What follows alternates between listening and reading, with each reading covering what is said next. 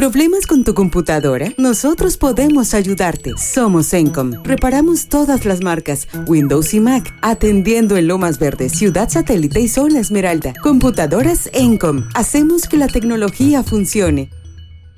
La vida no es tan en serio. Está rodeada de historias que siempre contamos como cuentos, porque siempre hay algo que decir, que contar y que compartir. Sean bienvenidos a este espacio de reflexión, de la vida y otros cuentos, con Alex Martín. Hola, ¿qué tal? Yo soy Alex Martín y estoy feliz de poder estar contigo en otro episodio de De la vida y otros cuentos. Hoy quisiera comenzar compartiendo contigo, al igual que lo hice en el primer episodio, aspectos de la cotidianeidad. De ahí que retome que, entre otros roles de mi vida, soy padre de familia. Y como tal, trato en medida de lo posible de tener la mayor cantidad de intercambios de pensamiento con mis hijos. Y esto es para hablar de los diferentes momentos que cada uno vive en sus diferentes edades. Y al hacer esas reflexiones filosóficas, me refiero a tener discusiones profundas y críticas donde los debates son de gran intensidad al defender cada uno su punto de vista y que va acorde a su experiencia, expectativas de vida, circunstancias de vida, sin dejar a un lado el cariño por las personas. Y últimamente hemos compartido nuestros puntos de vista referente a poner etiquetas a las personas, si es correcto o no, y me parece relevante mencionar que los chicos de ahora defienden apasionadamente el evitar el uso de estas. Y es por ello que hoy dedico una especial reflexión sobre el concepto de estereotipos. Como es una tradición, eh, me puse a buscar información y en verdad que me sorprende la cantidad de textos y espacios que se dedican a este tema. En www.ohchr.org encontré una definición que me sirve de punto de partida para hablar de uno de los estereotipos más frecuentes como lo es el estereotipo de género, el cual es una visión generalizada o una idea preconcebida sobre los atributos o características, incluso los papeles que poseen o que debería de poseer o desempeñar particularmente eh, las mujeres y los hombres. Un estereotipo de género es perjudicial cuando limita la capacidad de las mujeres y los hombres para desarrollar sus capacidades personales, seguir sus carreras profesionales y tomar decisiones sobre sus vidas. Ya sean abiertamente hostiles, como hemos oído estos ejemplos de, bueno, las mujeres pueden ser irracionales, o algunos muy benignos, como puede ser, todas las mujeres son cariñosas. Los estereotipos perjudiciales eh, perpetúan las desigualdades. Por ejemplo, esta visión tradicional de las mujeres como cuidadoras, y esto significaría que las responsables del cuidado de los niños suele, suele ser ellas y exclusivamente ellas las responsables, lo cual hoy en día es un concepto totalmente obsoleto. Según tu grado de educación y tu apertura, estarás de acuerdo conmigo que es eh, equívoco en su totalidad. Además, Déjame decirte que los estereotipos de género, sobre todo los agravados y cruzados con otro tipo de estereotipo, tienen un tipo, o más bien un impacto negativo, desproporcionado en ciertos grupos de mujeres. Y me refiero a aquellos grupos considerados vulnerables como grupos minoritarios o indígenas, mujeres con discapacidad, hombres de grupos de castas inferiores o con un estatus económico más bajo o incluso las mujeres inmigrantes, entre otros muchos grupos. Los estereotipos de género se refieren a la práctica de atribuir a un individuo, sea hombre o mujer, ciertos atributos, características o roles específicos por la razón de su pertenencia a un grupo social de mujeres u hombres. Los estereotipos de género son ilícitos cuando dan lugar a una o varias violaciones de derechos humanos y a las libertades fundamentales. Quiero mencionarte algunos ejemplos que me vienen a la mente. Por ejemplo, no criminalizar la violación conyugal, percibiendo que las mujeres son propiedad sexual de los hombres. O no investigar, perseguir o condenar la violencia sexual contra las mujeres, creyendo que las víctimas de esta violencia estaban de acuerdo con los actos sexuales y, ya que no se vestían o se comportaban modestamente. Esto lo vemos diariamente en los noticiarios, en los feminicidios que encontramos actualmente o en la falta de seguimiento por parte de las autoridades para investigar este tipo de casos. Déjame compartirte que los estereotipos de género, sobre todo los erróneos, son una causa frecuente de discriminación y en particular para el grupo de mujeres. Hablando de este caso, del estereotipo de género. Y es un factor que contribuye a la violación de un amplio abanico de derechos, como es el derecho a la salud, a un nivel de vida adecuado, a la educación, al matrimonio o a las relaciones familiares, al trabajo, a la libertad de expresión, a la libertad de movimiento, a la participación o a la representación política, incluso a un recurso efectivo o a no sufrir violencia de género. Y vemos que eh, también hay una gran desigualdad económica en términos salariales. A las mujeres en muchas ocasiones, en muchos lugares, les pagan un, salario inferior al que le pagarían a un hombre. Estas son, de alguna manera, estereotipos de género totalmente equívocos. Hablando de la prohibición de los estereotipos de género y de, eh, y de cómo se pueden presentar, quisiera preguntarte si sabías que existen dos tratados internacionales de derechos humanos, los cuales contienen obligaciones que expresan en relación con los estereotipos perjudiciales y los, y los estereotipos ilícitos. Existe una convención sobre la eliminación de todas las formas de discriminación, particularmente contra la mujer. Y quiero decirte que en el artículo quinto de esta convención dice, los estados, partes, me refiero a las Naciones Unidas, tomarán todas las medidas apropiadas para modificar los patrones socioculturales de conducta de hombres y mujeres con miras a alcanzar la eliminación de los prejuicios y ciertas prácticas de cualquier índole que estén basados en la idea de la inferioridad o la superioridad de cualesquiera de los sexos o en funciones estereotipadas de hombres y mujeres. En esta Convención sobre los Derechos de las Personas con Discapacidad existe el artículo octavo, eh, sección primera, inciso B, donde se menciona los estados partes, y otra vez me refiero a los derechos humanos, de, la Convención de las Naciones Unidas se comprometen a adoptar medidas inmediatas, efectivas y adecuadas para luchar contra los estereotipos, los prejuicios y las prácticas nocivas en relación con las personas con discapacidad, incluidos los basados en sexo y edad, en todos los ámbitos de la vida. Los derechos a la no discriminación y a la igualdad previstos en otros tratados internacionales de derechos humanos, como es el Pacto de Derechos Económicos, Sociales y Culturales y la Convención sobre Derechos del Niño, también se han interpretado de modo que incluyan la discriminación y desigualdad arraigadas en los estereotipos incluidos en el género. Y permíteme eh, adicionar al tema eh, algo que encontré en iberdrola.com, en donde hay una fracción de un artículo titulado que es, ¿qué es un estereotipo de género y cuáles son sus consecuencias? Me parece algo también relevante compartir contigo en esta ocasión. Y menciona que eh, la Oficina de Alto Comisionado de las Naciones Unidas de Derechos Humanos, como lo he comentado, un estereotipo de género es una opinión o prejuicio generalizado acerca de atributos o características de hombres y mujeres que poseen o deberían poseer, o incluso de las funciones sociales que ambos desempeñan o que deberían desempeñar. Entonces, un estereotipo de género, como lo hemos ya dicho, es nocivo cuando limita la capacidad tanto de hombres y mujeres para desarrollar sus facultades personales, a realizar una carrera profesional o tomar decisiones acerca de sus vidas o de sus proyectos vitales. Eh, los estereotipos de, género afectan a niñas, hablando en este caso de la Convención de Niñas, en todo el mundo, sin importar el desarrollo de su país, y lo fomenta la sociedad en general. desde progenitores hasta profesores.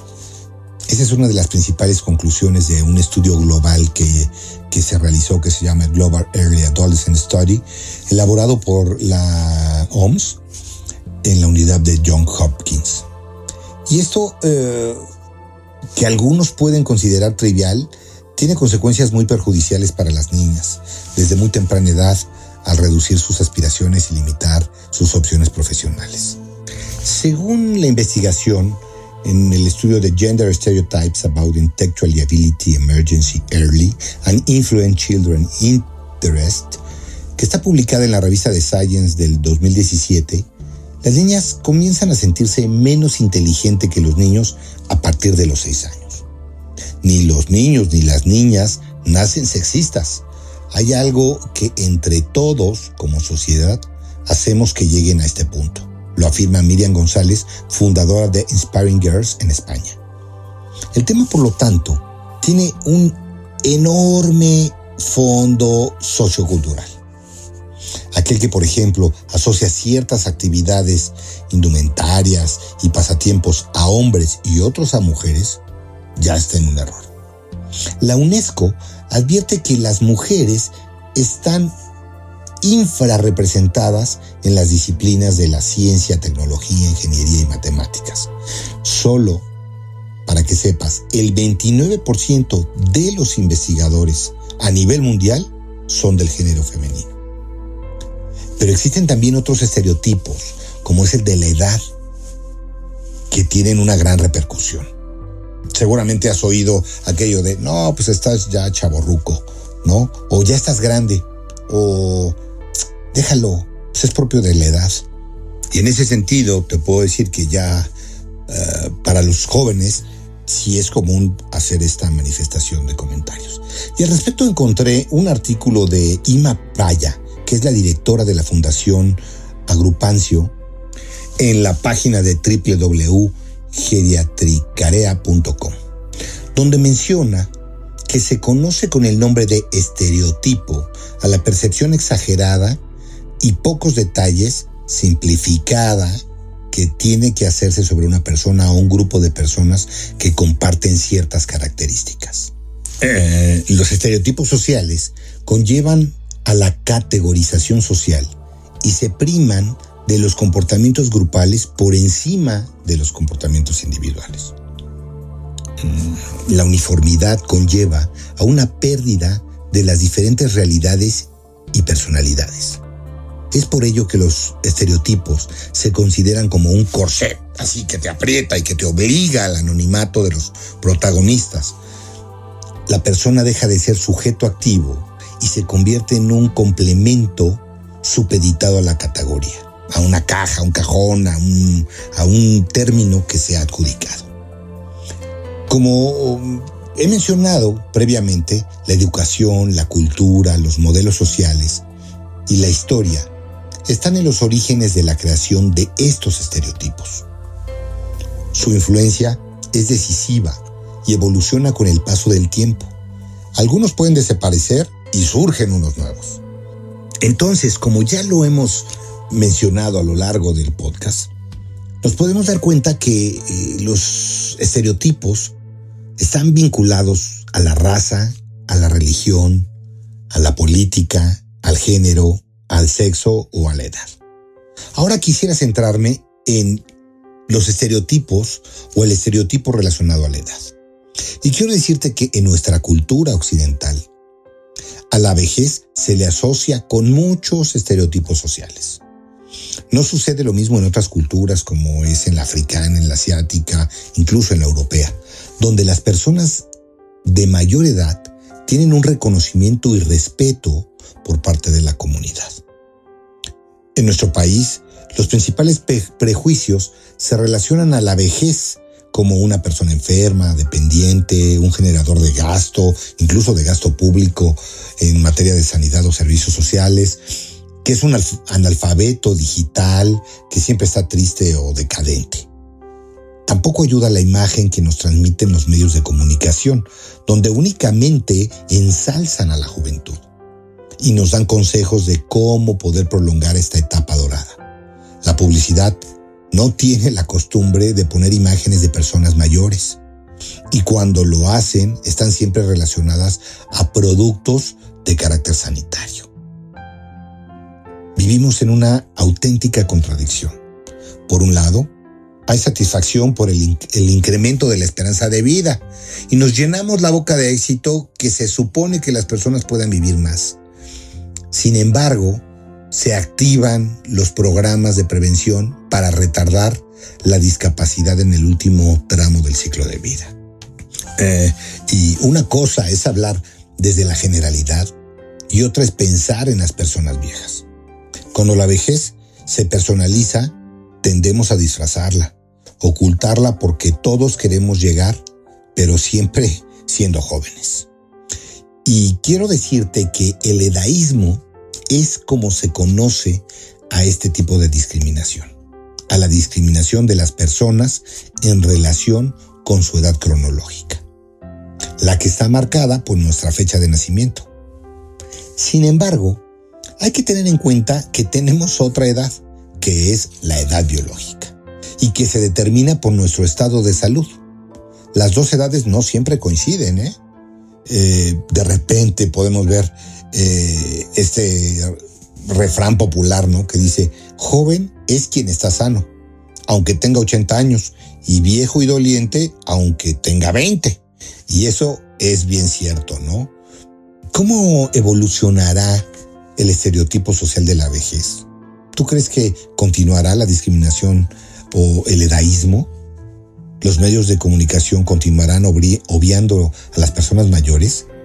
Yo creo que puede haber cambios en función de la, esta evolución demográfica que tenemos en este país. Y sobre todo, que bueno, el peso que tendrá la estructura de la pirámide poblacional en algún tiempo corto, ¿no? Ya los mercados se tendrán que orientar a dar respuesta a este tan numeroso colectivo de personas mayores, que ahora las denominamos los adultos mayores, ¿no? Y bueno, demos otro refrán al respecto, ¿no? La juventud es el único defecto que se cura con la edad.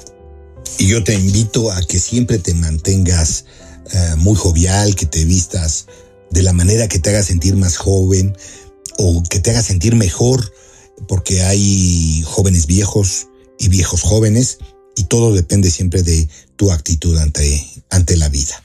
Y bueno, eh, continuando con nuestro tema de hoy de los estereotipos, eh, lo cual te digo ha sido de un gran ah, debate en estos días, al menos con mis hijos, eh, y sobre todo cuando hablamos o tocamos el tema de los tatuajes, ¿no? Y encontré algo en, en esta página que se llama www.monografías.com que dice lo siguiente. Los tatuajes muestran el rostro de nombres, personas, personajes fantásticos, fechas, etc. Son una forma de expresión personal revelan alguna situación de la persona. Y quiero decirte que en ese sentido, la sociedad pues siente miedo de las personas que portan un tatuaje. Suponen infinidad de ideas acerca de su vida y comienzan a inventar chismes.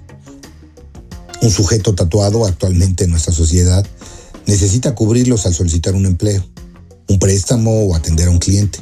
Y esto es debido a los estereotipos que se tienen sobre los tatuajes. Pero ¿por qué la gente desconfía en realidad de las personas tatuadas? Pues para hacer los tatuajes, quiero mencionarte un tema histórico, ¿no? Los romanos se servían de un par de finas agujas y tinta. Atrametum se llamaba. Y clavaban sobre la piel, eh, sobre un dibujo, que a veces se imprimía con un molde de madera y un polvo de carbón.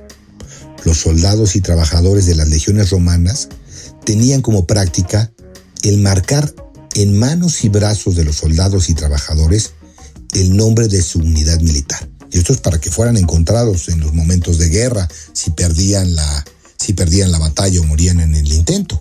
¿No? También era muy común que entre esclavos y condenados por la justicia romana se tatuaran tanto en rostros a los esclavos y criminales como a los prisioneros de guerra condenados a la cárcel al exilio y a la condena de las minas y a otras formas crueles como es este estigma. Era acompañado del tatuaje en el rostro, como una infamia permanente y una experiencia dolorosa, dadas las condiciones médicas de aquella época. Dicho castigo se solía ejecutar en los esclavos y en las capas menos favorecidas de la población.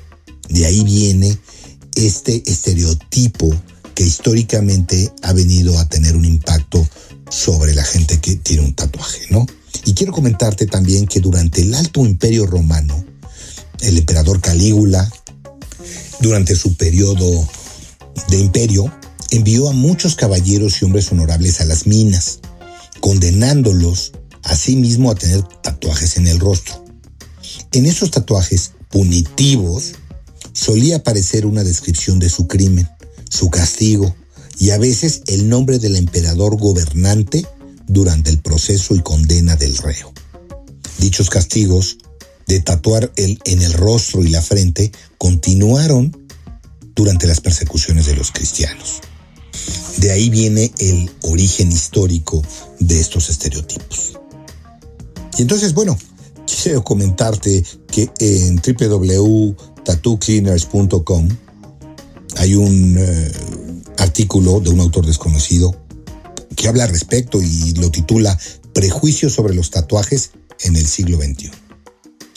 Eh, pues estar o no tatuado no nos convierte en menos profesionales, en más peligrosos o menos serios que las personas que no llevan ninguno. Parece eh, que en la teoría de esto tiene mucha lógica, pero en la práctica nos encontramos que los prejuicios aún pesan y se acaban discriminando a las personas que llevan tatuajes, en la mayoría de los casos, como cualquiera de los estereotipos que ya mencionamos anteriormente, como la edad o el de género. Y como lo dije, antiguamente los tatuajes solo se hacían a personas por algún motivo que estaban relacionados con la prisión y por lo tanto, bueno, se consideraba que era gente delincuente o habían estado envueltos en temas relacionados con, con, la prisión o los delitos, ¿no? Y de ahí surge esta idea, equivocada o no, de que los tatuajes no los suelen llevar las personas responsables eh, o buenas que han podido llegar en nuestros días, ¿no? Me parece que eso ya es un concepto muy personal. Aunque existe un boom en el número de personas que se realizan tatuajes y cada vez son más jóvenes. Vemos que siguen existiendo estigmas sobre los tatuajes y aunque las personas que se hacen un tatuaje en la piel lo hacen para expresar una ideología, rememorar algún momento especial, a una persona en particular, expresar un sentimiento, etc. Esto no parece ser muy importante, ya que en la mayoría de los casos y cuando se llevan en partes visibles del cuerpo, estas personas deben de tapar sus tatuajes mediante ropa, maquillaje, vendas, etcétera, sobre todo cuando se habla de cuestiones laborales.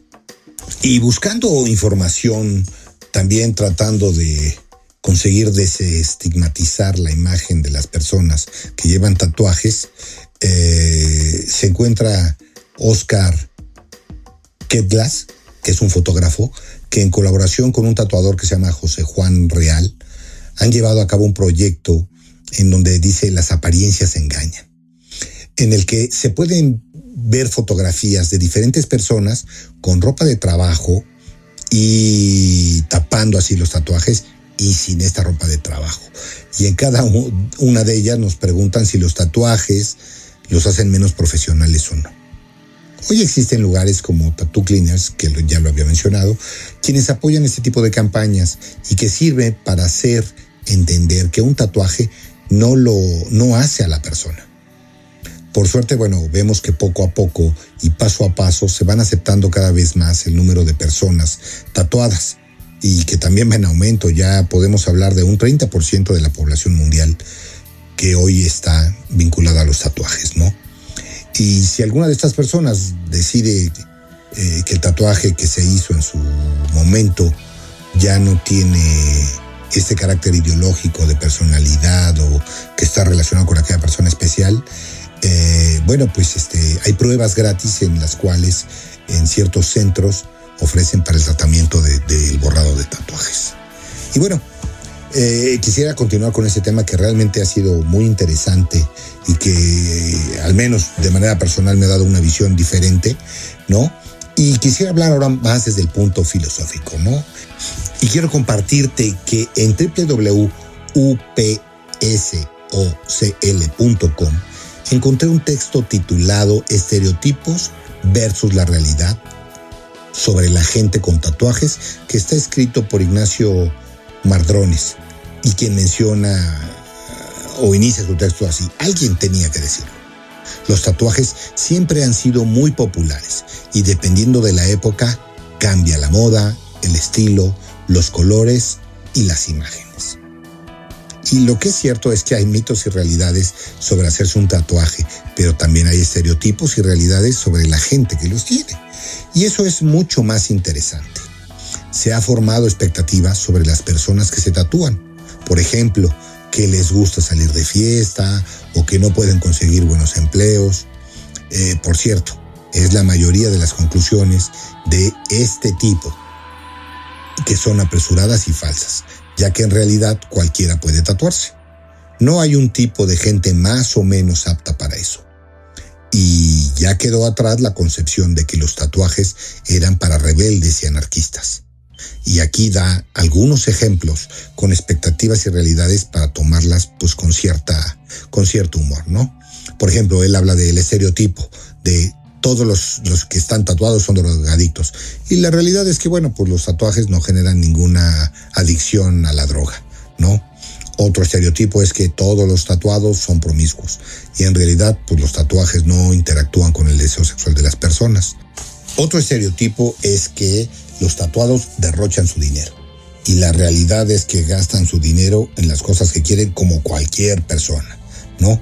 Otro es que son miembros de pandillas y no todos los tatuajes tienen una relación con pandillas. Muchos tienen un significado muy particular para las personas, ¿no? Otros dicen, pues los que están tatuados mueren jóvenes. Y la realidad es que pues nada indica que la mortalidad en personas con tatuajes incremente, ¿no? Otro, otro estereotipo es, dice, bueno, pues nunca tuvieron educación.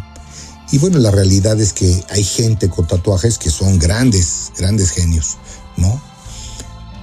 Hay gente que ve a quien tiene los tatuajes como personas superficiales, una educación, que difícilmente trabajan eh, un par de días a la semana. Y se equivocan profundamente. Hay personas así en todos los ámbitos, pero pues hay quien está fijado con los tatuados, ¿no? Y no tienen una tendencia uh, de flojera. La verdad es que son gente pues, común como todos. Yo tengo un par de amigos que tienen algunos tatuajes, uno de ellos fue mi profesor de francés, el cual tengo gran admiración por él, eh, mi querido Max, ¿no? Hay grandes genios con tatuajes que trabajan en universidades, ¿no? Hoy los vemos con mucha frecuencia, diseñando cohetes espaciales o buscando curas de cáncer, etcétera, ¿no? Eh, otro estereotipo es que actúan sin pensar en las consecuencias.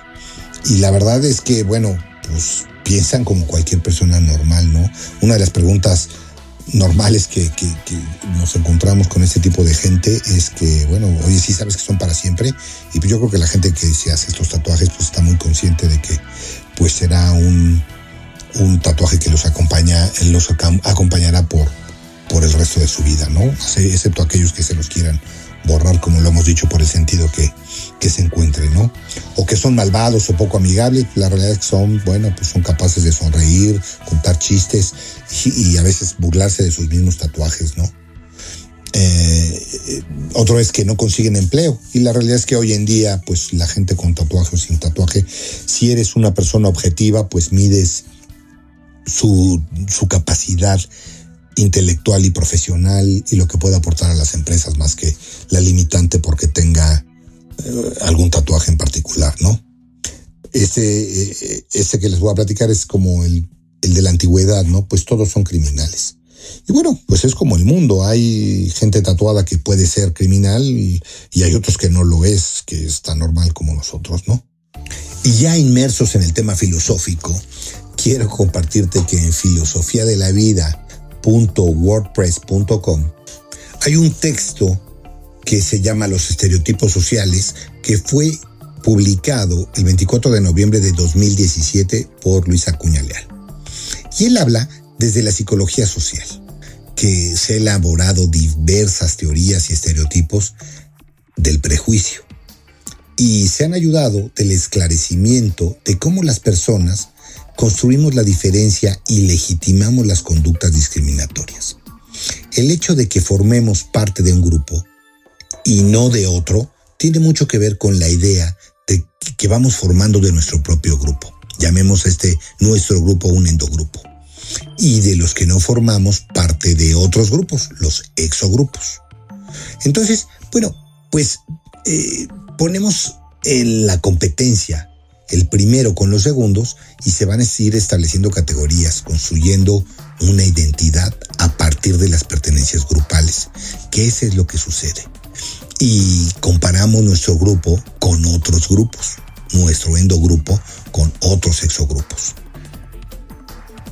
Así cuando ponemos en esta competencia los endo con los sexo, estamos discriminando de tal manera que somos capaces de atribuir al exogrupo categorías sociales que no tienen ningún referente objetivo. Así podemos clasificar a todos, pongamos el ejemplo, a todos los gitanos como sucios. Y es lo que se denomina esencialismo subjetivo, por el que todos los miembros de un grupo específico tienen algo en común. Y eso es lo que distingue de los demás grupos. Y del mismo modo, las personas tendemos a pensar en la esencia humana como patrimonio de nuestro grupo. En consecuencia, deshumanizamos en cierta medida a los otros grupos. Y quiero decirte que la psicología social sustenta ese comportamiento discriminatorio en estereotipos sociales, que no son otra cosa que creencias compartidas acerca de un conjunto de características que se atribuyen a un grupo humano. El estereotipo es una imagen mental, muy simplificada en general, de alguna categoría de personas o instituciones donde se comparten sus características esenciales por un gran número de personas. Los estereotipos van frecuentemente acompañados, aunque no necesariamente, de prejuicios de una predisposición favorable o desfavorable hacia cualquier miembro de la categoría en cuestión sin haber tenido una experiencia anterior en la que basa dicho juicio. Aunque hay prejuicios que yo puedo tener ante determinadas personas. Lo que aquí nos interesa son los prejuicios sociales, lo que expresan una actitud negativa hacia un determinado grupo. Y es por ello que los estereotipos sociales se originan según un proceso cognitivo básico de categorización que se da a la hora de percibir y estructurar el medio ambiente. El proceso de esta categorización consiste en la ordenación y agrupación de los objetos del medio ambiente en distintas categorías, con el objeto de simplificar cierto entorno. Entonces, este proceso de categorización es siempre activo. Y obvio, bueno, puede llegar a mantener el sistema de valores predominantes en un grupo o cultura particular. Los estereotipos no solo tienen funciones cognitivas, sino también que contribuyen a la creación y mantenimiento de ideologías de grupo que explican o justifican las acciones sociales de estos grupos externos. ¿Qué es lo que te quiero decir?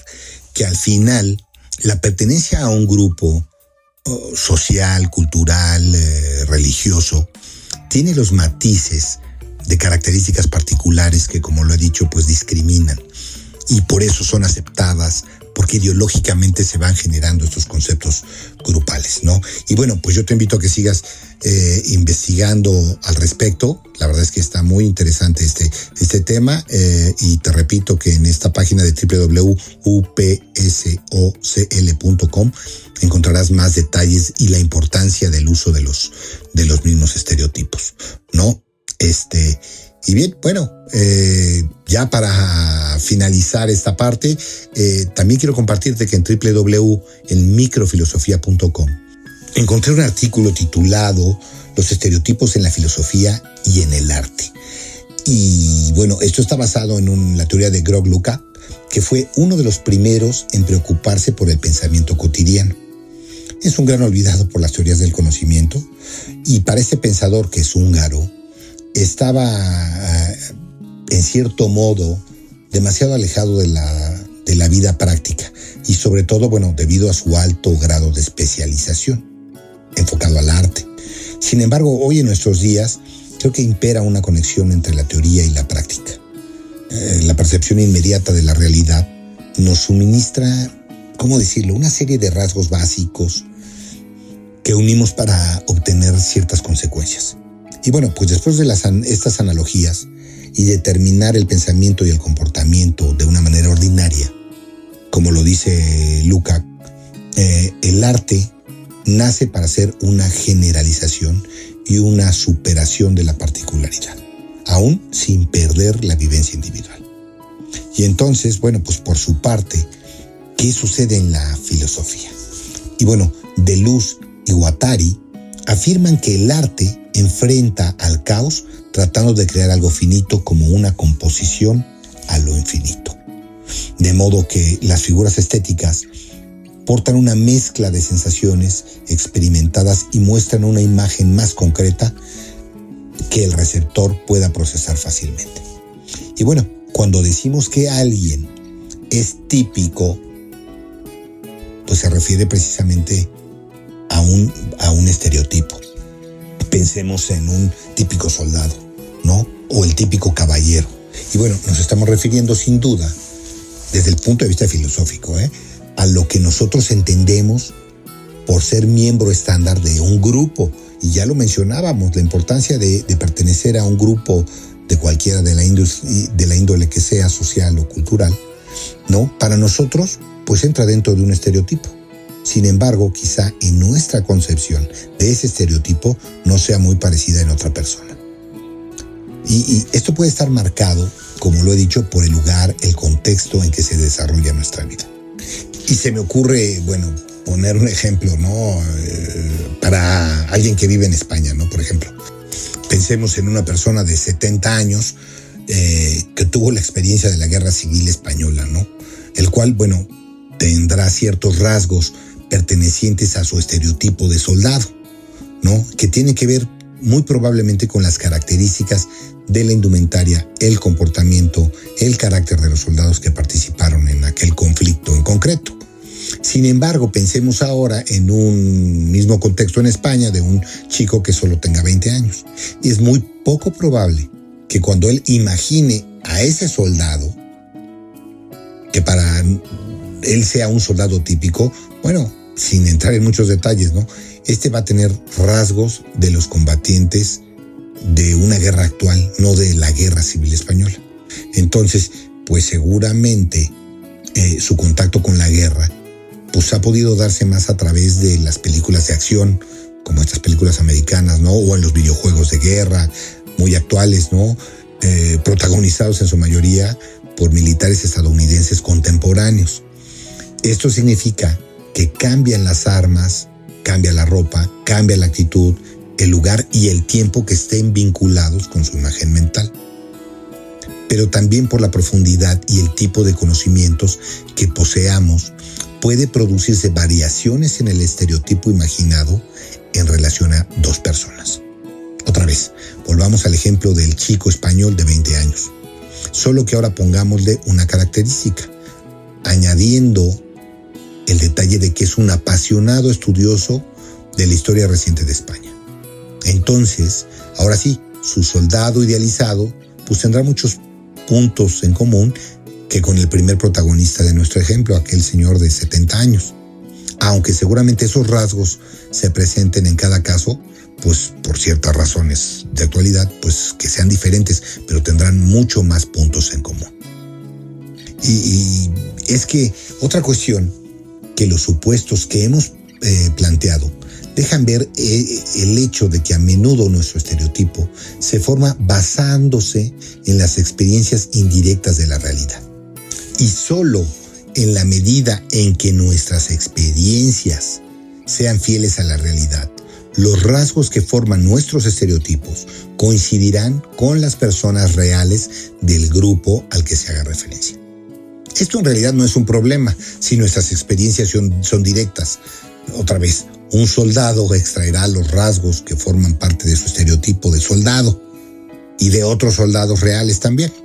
O sea, tampoco es un gran problema si nuestras experiencias indirectas tratan de reflejar lo más fielmente posible a los miembros reales de colectivos, por ejemplo. Si una persona que nunca ha participado en una guerra extrae los rasgos para su estereotipo de descripción u obras de arte realizadas por un soldado. Sin embargo, hemos de ser eh, precavidos, puesto que si nuestras experiencias indirectas se alejan mucho de la realidad o no son demasiado precisas, puede darse el caso de que terminemos aceptando como verdadero un estereotipo con más rasgos ficticios que reales. Bueno, al final quiero concluir diciéndote que, bueno, la elección es tuya. Tú sabes eh, a los grupos que perteneces y tu manera de pensar. Lo correcto es en estos tiempos es la tolerancia y no crear estereotipos que limiten nuestras interacciones personales o que nuestra ideología afecte a terceros. Y bueno, no olvides enviarme tus comentarios y recuerda darnos tu opinión a través de mi Instagram en De la Vida y otros cuentos, todo junto en minúsculas, guion bajo oficial. Y también puedes enlazarme a través de mi WhatsApp en el 5530 41 70 79. Yo soy Alex Martín y nos escuchamos hasta la próxima. Recuerda que la vida no es tan en serio. Está rodeada de historias que siempre las contamos como cuentos porque siempre hay algo que decir, que contar, que compartir. Esto es, de la vida y otros cuentos. Gracias por acompañarnos en De la vida y otros cuentos. Te invitamos a comentar, a que le des un me gusta y a compartir esta publicación. Escríbenos a contacto arroba defrag.mx. Escúchanos en la próxima emisión.